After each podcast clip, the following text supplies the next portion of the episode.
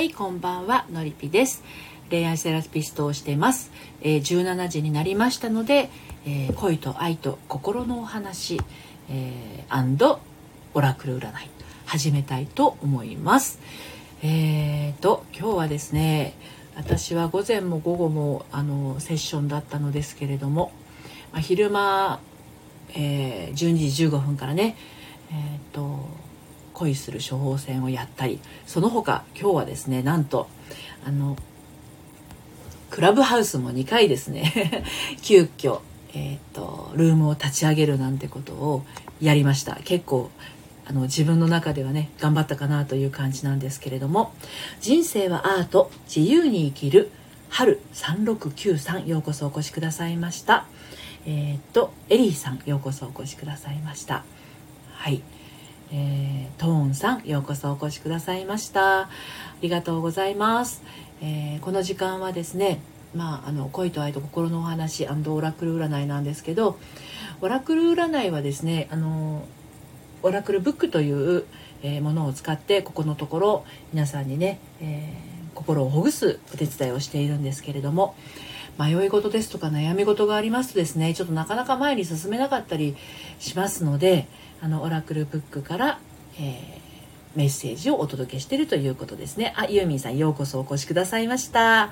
先ほどまで、えっ、ー、と、一緒に、あの、なんだ、クラブハウスで、ルームでお話をしていたユーミンさん、ユーミンさんですね。はい。えっ、ー、と、サオリンさんは、先ほどご一緒してたサオリンさんかな？それとも別のサオリンさんかな？はい。よみちゃんお手てありがとうございます。えー、この時間はオラクルカードをあのオラクルブックだったりねオラクルカードを引いておりますけれど何か今迷っていることとか悩んでいることがある方いらっしゃいましたらですねチャット欄に「オラクル希望」と書いていただきますと私が今日のメッセージをですね聞いてくださっている方にお届けをしてまいりますよ。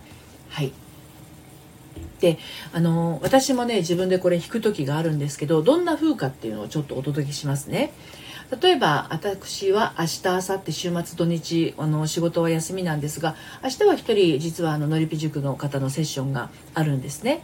でその方とのセッションがどんなセッションになるのかな？明日はどんな一日になるのかな？という時などにですねこのオラクルブックを開きますとはい。えーとキャンドルというページを私は今開きまして右側にメッセージがね2行から4行のメッセージが書いてあるのですが明るいキャンドルの光が語りかけていますよ。大丈夫です。今のまま進みなさい。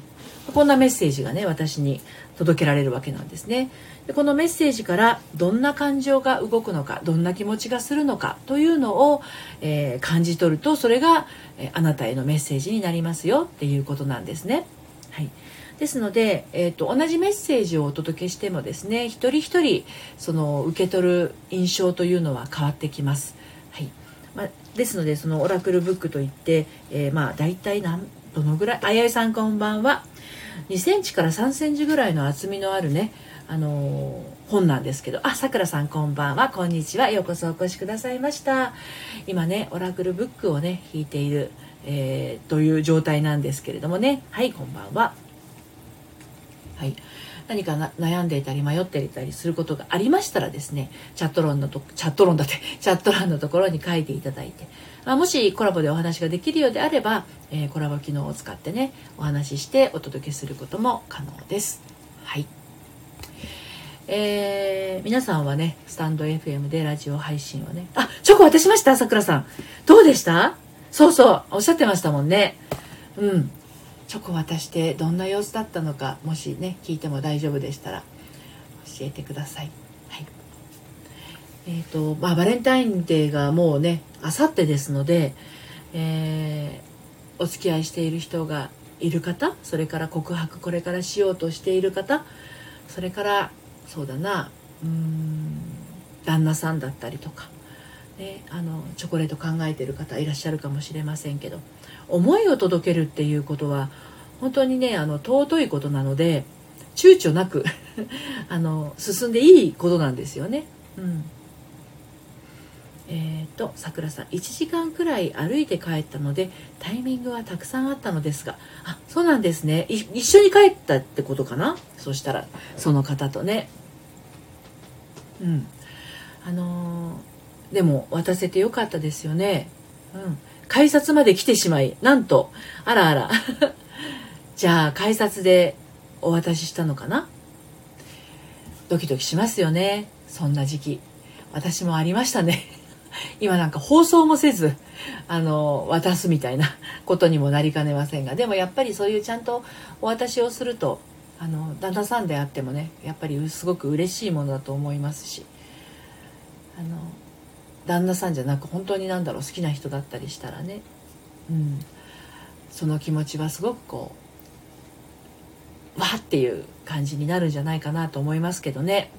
うん、そういうなんだろう人に対して何かする思いっていうのはねあの自分の内側から自然と湧いてくることなのでどうにかしようとしてするのとは全然違うんですよねニュアンスがね。自然に湧いてくる気持ちほどその何て言うの？飾りとか作り込んだものがない純粋なものですからね。改札で別々の電車乗るので妹と食べてと渡して相手の反応も見ず立ち去ってしまいました。うわーなんてこうなんて言ったらいいのかな。そのさくらさんの気持ちが伝わってくるようですよね。さくらさん結果気持ち伝えてないという感じでしょうか？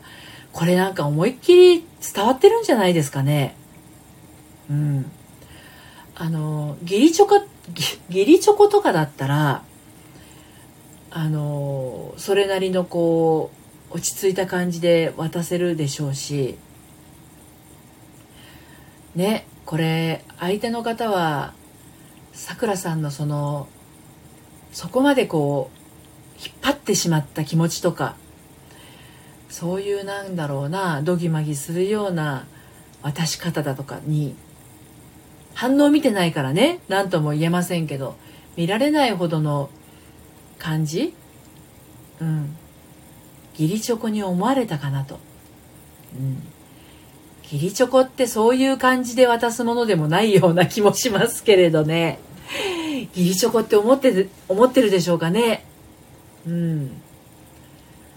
相手のなんだろう反応も見ないまま立ち去ってしまったっていうところがねなんかこう真剣な気持ちが伝わっているような気もしなくもありませんけれど。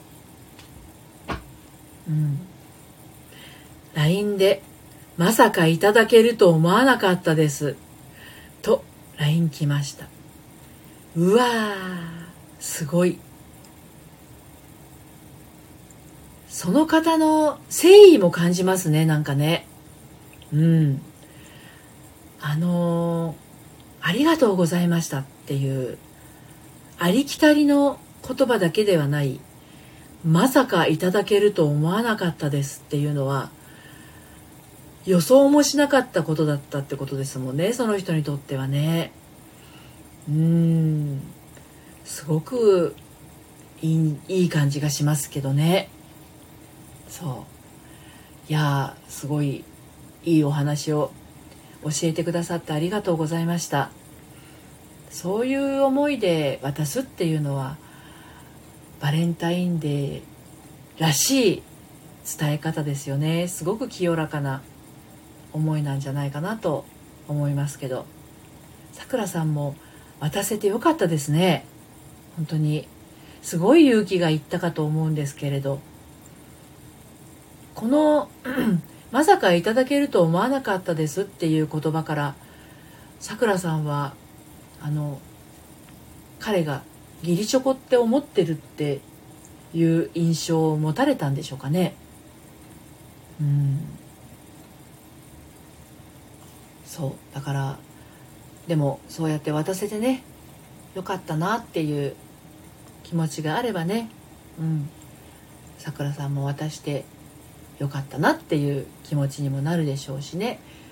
これからどうなっていくか、うん、2個渡したので妹にも渡したようで、うん、きちんとお礼言っといてねと言われたと LINE でした。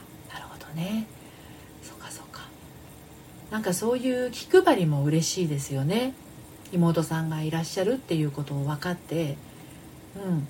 妹さんと一緒にあの楽しんでもらいたくてお渡しするっていう気持ちそしてあの妹さんも喜んでくれてきちんとお礼言っといてねお兄ちゃんっていう感じでね。うん。ハリー田島さんようこそお越しくださいました。こんにちは。妹さんとね食べてもらえてよかったですね。本当に。行動してみると必ずなんかこうね結果ってついてきますよね。うん。はい。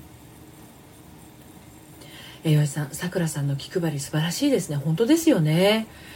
なんかそういう気配りができる人ってすごいなって思いますよね。その人だけのことではなくってね。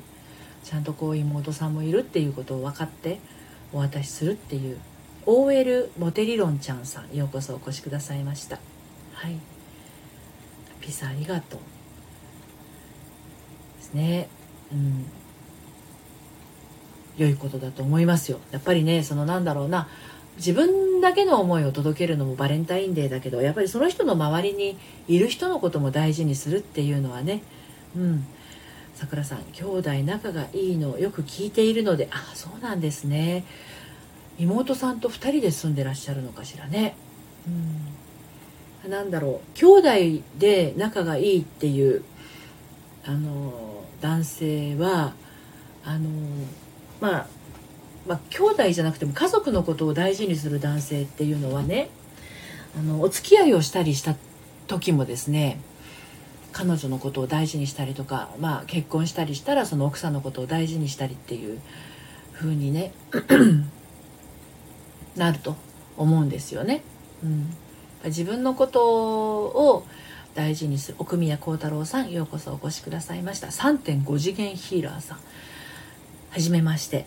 はい、恋愛セラピストののりぴが今ねオラクル占いをしている時間なんですがあの恋と愛と心のお話もしておりますのでオラクル希望の方はねチャット欄にねオラクルの声と、えー、書いてください、えー、こんにちは。はじめまして。さくらさん妹さんが喜んでいただけそうな可愛いのを選びました。兄弟で住んでいます。弟は実家ですがよく弟の話も聞きます。なるほど。ああじゃあものすごくこう家族愛兄弟愛が深い方なんですね。うんいいお兄ちゃんなんですねきっとね。そうかそうか。じゃあそんな風にねさくらさんに優しくされて、うん、やっぱりすごく嬉しかったんじゃないかなと思いますよ。ね、で妹さんもそのももらってきたことお兄ちゃんがもらってきて自分にもあったっていうことをすごく喜んでくれてるっていうことなので、うん、妹さんもすごいあの喜んでくれたの良かったですね。なるほど。そっかそっか。まああのねいろいろな思いがあるかもしれないけど今日は大成功じゃないですかさくらさん。なんかその渡せるまでの時間の何て言うのもじもじした感じとかもどかしさみたいなものもね、うん、すごく分かりますしで渡した時のその気持ちとかもすごい伝わってくるものがあるのであなんか教えてもらった私もねなんかそう忘れていたようなその純粋さをあの改めてこう思い出させてもらえるようなねすごい嬉しい気持ちがあります。妹さん大学生なんですか？あなるほどなるほど。うんうん。仲の良い兄弟でねあのいいですね。うん。そっかそっか。大学生も今リモートであ今でも春休みに入ってるのかな？もう大学生だったらね。あのりたのりたまさんこんにちは。はい。奥宮さんフォローさせていただきます。あどうもありがとうございます。私の方もフォローさせていただきますね。あなたのハートに声のビタミン。ふわふわしない地に足のついた日常生活に役立つ辛口スピリチュアルカウンセラーさん。はいどうもありがとうございます。はい、のりたまさん、昼の、あの、お昼のね、恋する処方箋のお時間に引き続き、また来ていただいてどうもありがとうございます。はい、宮幸太郎さん、ありがとうございます。こちらこそです。どうもありがとうございます。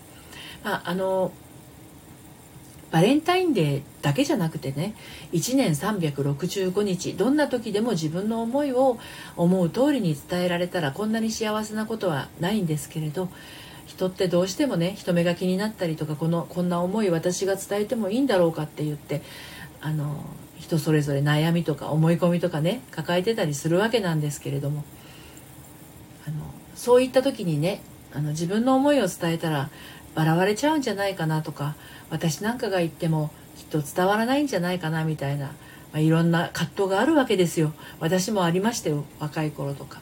うん、ですがあのこれはねどうしてもそのちっちゃい時にこう握りしめてしまった思いがねちょっとこうあの大人になっても本当はもう必要ないんだけどうんまだ手放せずにいる感情がね、うん、そんなことを言ったら笑われるよとかそんな風に自分の思いを伝えたらあのお前なんか拒絶されるに決まってるんじゃないかみたいなあの自分が自分を否定するようなね感覚で。ハモニさんこんばんは、ね、そういうなんだろうな自分が自分を否定するようなところから何か行動ができなくなったり思いを自然に伝えられなくなっちゃったりするんですけれど、まあ、自分の気持ちに向き合向き合うっていうのはねあの自分を決して否定することじゃないんですよね。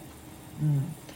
あの自分をどんな自分であっても受け止める受け入れるっていうことなんですよね。だから結構ね痛みを伴うことがあるんですよ。やっぱり自分はあ独学ライフさんようこそお越しくださいました。初めましてかな。はい。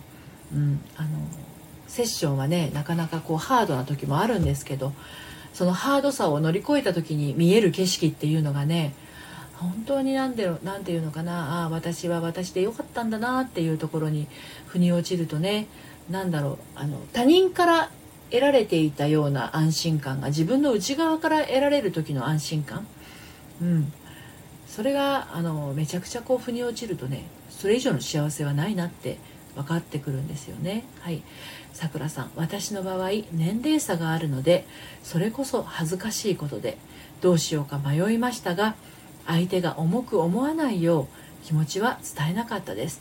なるほどなるほど。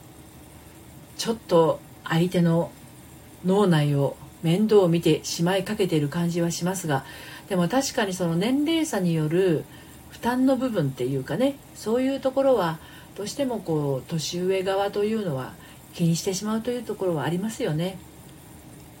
うちも旦那さんは8学年年下でねえー、まあ、私が6月生まれで彼は12月生まれなので半年間は9歳私が年上なわけなんですけれどね、まあ、ちょうど再婚した頃はあの彼は40代前半だったと思うんですがまだまだ30代の方とか20代うまくすれば20代の方とでも結婚できる年だったので本当にいいんですか？私子供2人いますけどみたいな。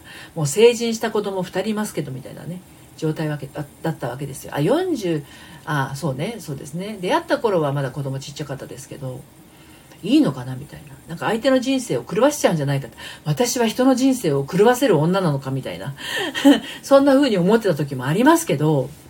でもねそれをあの相手がそれを知った上でそれでもあなたがいいっていう場合はそれでも自分がいえいえ私はそんなそんなってなっちゃったらそれは相手の思いを否定していることになってしまうのでそれはそれで失礼なことなんですよね。でそれは気持ちを伝え合う段階の話なんだけどその手前手前の段階の自分が好きになった人がうんと年下だったとかうーんと年上だった場合うんあのー、思いなんですよね一番大事なのは気持ち？気持ちの部分がどうかっていうそれだけなんですよね。うん、自分はその年上だからとか素敵だからこそ選んだんだと思います旦那様。おさくらさん私そのまんまさくらさんにお返ししますよ。本当に。さくらさんが素敵だから20 20言っちゃいけない。この間は年齢差を書いてましたけど、ね、年齢差があってもそういうふうにそういう年齢を超えて人を好きになれるさくらさんだからこそっていうのはありますよね。うん、だからなんだろう時空を超えてるわけですよね。恋愛っていうのはね。基本的にはねあゆりさんようこそお越しくださいました。こんばんは。あの基本的にはねあんま関係ないと思うんですよね。相手が結婚してようと彼女がいようとゆりさんこんにちは。はい。あの結婚してようと奥さんがいようと彼女がいようと相手が女性だろうと関係ないです。年上だろうと年下だろうと。そこから先どうするかっていうだけの話なので、まあ、これ何度かお伝えしてますが気持ちがどうかっていうのが一番大事なんで、うん、でその辺りはあのさくらさんは非常にこう思慮深い相手に対する思いやり深い方だと私は思うんですよね。その妹さんにまで贈り物をされてるっていうところですね。うん、そしてちゃんとね LINE であのもらえるとあのこんなそんな風にねあの考えてなかったっていうことですよね。うん、まさかいただけると思わなかったですっていうその言葉遣いも本当に素敵なあの方だと思いますよその方。もううんと年下かもしれないけどねあのしっかりした方なんだなって思います。うんまあよくよく考えてみると私も私が二十歳とか25歳で恋愛で吸ったもんだしてた頃に彼は小学生うちの旦那ですよ。うちの旦那は小学生とか中高生なわけでね。まあそれは出会わないよねって話ですよね。うん。さくらさんのりぴーさんの旦那様は幸せだと伝わってきました それ旦那に聞かせてあげたいな。そうかな。いや結構喧嘩しますようち。あのー、最初の結婚の時の方がけ喧嘩はほとんどしてなくて。同い年の旦那さんでしたけどね最初の結婚は。今の方がよっぽど喧嘩してますね。ガチで喧嘩してます。であの私スーツケースに荷物詰めて家を出たことが2回ぐらいありますしね。うん。私も結婚した時彼が生まれた。ねそういうのありますよやっぱりね。うん。そうなんですよね。だからでもね私そう。えーとね40で離婚して423の頃かな。えーとその会社の人にあの割と好きだって言ってくれる人がいてね男性で。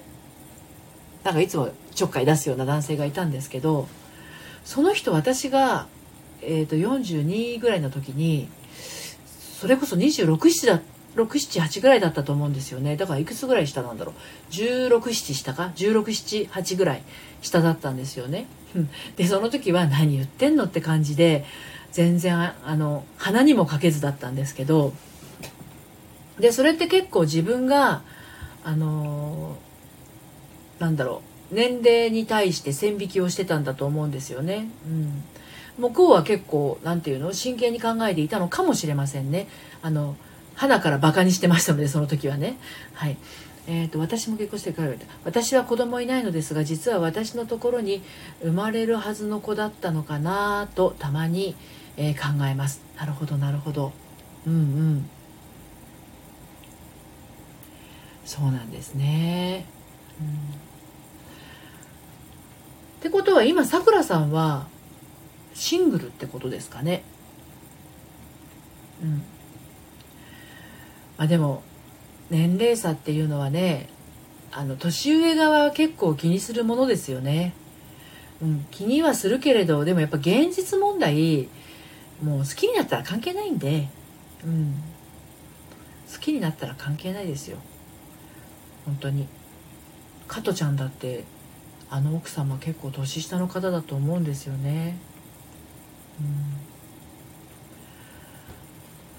だからまあ、逆パターンもありますしね、うん、でもそんな世間体を考えたらなんかこう面白くないような気がしてね、うん、こうじゃなきゃいけないっていうのは結構自分が作ってたりすることでもありますからね。だからああ私が制限かけてたんだなっていうところに気づいたらね。うん。弥生さんうちの両親は14歳差です。いいですよね。全然ありだと思いますよ。年の差を考えたりとかあれをしちゃいけないこれしちゃいけないって世間がどうこうっていうよりもやっぱり自分の中にそういうなんだろうな制限をかけていたりするところもあったりするのでね。それを取っ払ってあのあげないと自分がかわいそうですよね、うん、こうじゃなきゃいけないみたいなね、うん、そういうところをあの自分が許可してあげると自然な感じでねあの話もできたりするでしょうし、うん、私と旦那さんより旦那さんとお母さんの方が近い。ああそうかそうかそうかそうか。なるほどなるほど。うんうんうん。私と旦那さんより旦那さんとお母さん。え言う？えっと弥生さんはおと旦那さんと何歳違いなんですっけ？ね。結構年の差があるのかな？うん。うちの旦那さんあそう私の旦那さんお姉さんがいるんですけどお姉さん私より年下です。でもお姉さんって呼ぶっていうね。面白いですよね。なんかうん不思議な感じですけどでも本人同士が幸せだったらいいんじゃないのかな。うん。私が8歳違いでお母さんと旦那さんは5歳差です。なるほどなるほど。そういうこともありますよね。うん。そっかだからあのもしねあのさくらさんがあの離婚をされていて今シングルなんだとしたらもう本当に自由の身なのでだから何歳前後何歳の人しか付き合っちゃいけないとか前後何歳の人しか結婚しちゃいけないなんていうルールはないのでね。うん。あそうだ私そういえばフェイスブックのお友達に奥さんがえっ、ー、といくつ上だったかな？22歳年上ですって言って一回なんかこう LINE の方からご相談を受けたことがありますね。うん。さくらさん話があっていいですね。うん。えー、さん5歳年上にお母さんと呼んでくれてる旦那さんには感謝です。そうですね。お母さんも微妙な気持ちになるかもしれないけど。いいですよね。うん。いいと思いますよ。どんなパターンがあってもね。うん。私もまさかの彼と付き合ったら彼のお母さんと同じ年です。いいじゃないですかお母さんと同い年だってね。うん。もう本当にねあの年は関係ないですよ本当に。年が関係あるとしたら自分が作っている制限もうこれ一択ですよね。あの確かにあの心配はあるかもね周りに。待されないかなとかね。さくらさん弥生あのさ弥生さん？えさくらさん弥生さんの話笑いました。弥生さんさくらさんいいじゃないですか。そうですよ。本当本当あの私もね旦那さんのご両親に会う時は反対されたらどうしようみたいなことはありましたけど、まあ、まずうちの旦那さん自体がもう成人してるんだしもう40超えてるんだしここで反対されるとかないっしょ。っていうかありました。うちの旦那さんね。あ俺うちの親は反対しないと思うよって言ってました。自分の決めることに反対はしないと思うよって言ってました。そういえば。すごい親子の信頼関係だなって思いました。俺の決めることに反対はしないと思うよって言ってました。で実際あのうちの旦那が決めたことなんだらなんだったらっていうふうにもう受け入れてくれてあの私の子供と共にねあのえーと、両家の親が会う時は一緒に子供もいたんですけどもう大騒ぎでしたね子供がいるからね。子供当時、えーと大学院卒と大学卒だから22と24だったんですけどね。うん。さくらさん真剣に考えず笑い話にしたら28歳差は大したことないです。全然大したことないですよ。うん。あの全然大したことないです。本当に当人同士がよ良ければ結婚は成り立つのでうん。優秀なお子さんたちです。いえいえいえ。あの可愛い子たちですよ。でその両家に両家のね親とそれから私と旦那さんで会う時に、まあ、子供がいた方があの結構こう賑やかにね話も弾みあお正月のたびにあの連れてってますけど今年はねちょっとコロナの関係であの親族の集まりはありませんでしたがいやー28歳差で恋愛ができるってむしろ素敵な話だと本当私もそう思いますよ。うん。何歳差でも恋愛はできるって思うもん今なら本当に。ね。じゃあ28歳差がダメなんだとしたら何歳差ならいいんだろうって話になってくるんでなんかそれでよしあし決めちゃったらその彼氏さんがかわいそうな感じがして 枠からさくらさんのね恋愛範囲から外れちゃったらなんかかわいそうな気がして。うん。まあだから何歳でも関係ないよっていうところじゃないかしらね。うん。人間人間性ですよね。人として好きっていうのには制限ないですよね、うん、だから相手がそれこそ自分と同じ性別だったとしても人として好きっていうね、うん。さくらさん私が好きなだけで恋愛にはなってませんが恋愛になったら2人で YouTuber になる。素敵。いいと思いますよ。スタンド FM の配信でもいいと思いません？年の差カップルってことでね。うん。からもう最初から恋愛だとかなんだとかっていうのもあのいいんですけどちょっと2人でどっか出かけてみるとか 弥生さんチャンネル登録します。私もしたいですよ。しますよもちろん。2人でどっか出かけてみるとかね。うんスタイフの配信でもいいと思いますよ。あのちょっと今度映画に行かないとかご飯食べに行かないとかそういう約束をしてみるとか。うん。行きたいあの行きたいなとかこんなお店行ってみたいなとか。ねなんなら妹さんも一緒にどうみたいな感じで。行ったらどうかしら。ね。何しろねあの片思いの状態で好きな人がいる時っていうのは妄想が膨らみやすいんですよ。でまああのねさくらさんの場合は職場が同じということなので人となりはもちろん見ていらっしゃるかと思うんですけれど職場の顔とまたプライベートの顔とね違うと思うんで妹巻き込む。そうそうそう。そういうなんだろうプライベートの時はどうなのかなっていうのをちゃんと知ってその人がどんな人なのかどんな会話が好きでどんな食べ物が好きでどういうことをしてる時が幸せそうなのかなっていうのを知るっていう時間を持つとあの現実をもっともっと見ていくことになるので妄想からはあのだんだんと離れてね、うん、現実としての彼を見るということになるのでねだからあの2人の時間というか職場を離れた時間をちょっと一緒に経験してみるっていうのはね大事なのかなと思いますね。うん、妹さん巻き込んでやってみるといいと思いますよ。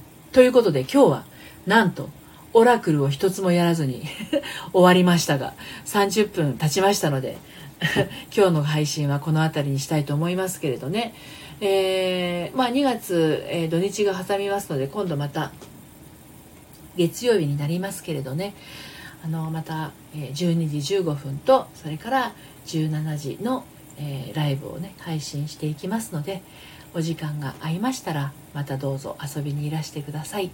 はい、えー、ちょっと昼間は暖か暖かかったんですけれどもあっという間に夕方になったら結構足の方から冷えてきましたね。はい。弥生さんはほんまや言いそびれた。あの、弥生さん、オラクルやってみる？ブックお届けしますよメッセージはいのりたまさんさくらさんファイトねさくらさんのりたまさんありがとうということでまあそのねみんなで応援し合えるあのそういったムードというのがねすごく温かいですよねハーモニーさんさくらさん楽しんでくださいそうですねそういう皆さんの優しい感覚すごくいいですよねはいわかりましたじゃあ弥生さんに今日のオラクルブックお届けしていきますねはい。はじめましての方は、ハモリさん、こういう配信も良いですね。いいですよね。温かい気持ちになりますよね。えー、オラクルブックね、知らないなっていう方はね、今、弥生さんにお届けするメッセージ、あの聞いていただけるとお分かりかと思うんですけどオラクルブックという2センチぐらいの厚みのある本があるんですね。でこれをパラパラパラと私がこうめくってねパッと開いたところをこれから弥生さんにお届けをします。でそのメッセージは2行から4行の本当に短いメッセージなんですがそこから弥生さんが感じることが弥生さんへの今日のお答えになります。はい。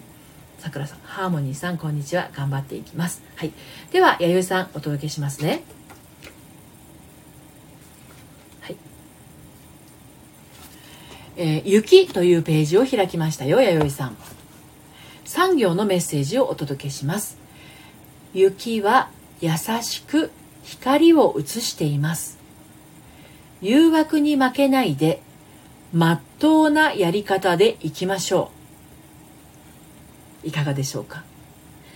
雪は優しく光を映しています。誘惑に負けないでまっとうなやり方でいきましょう。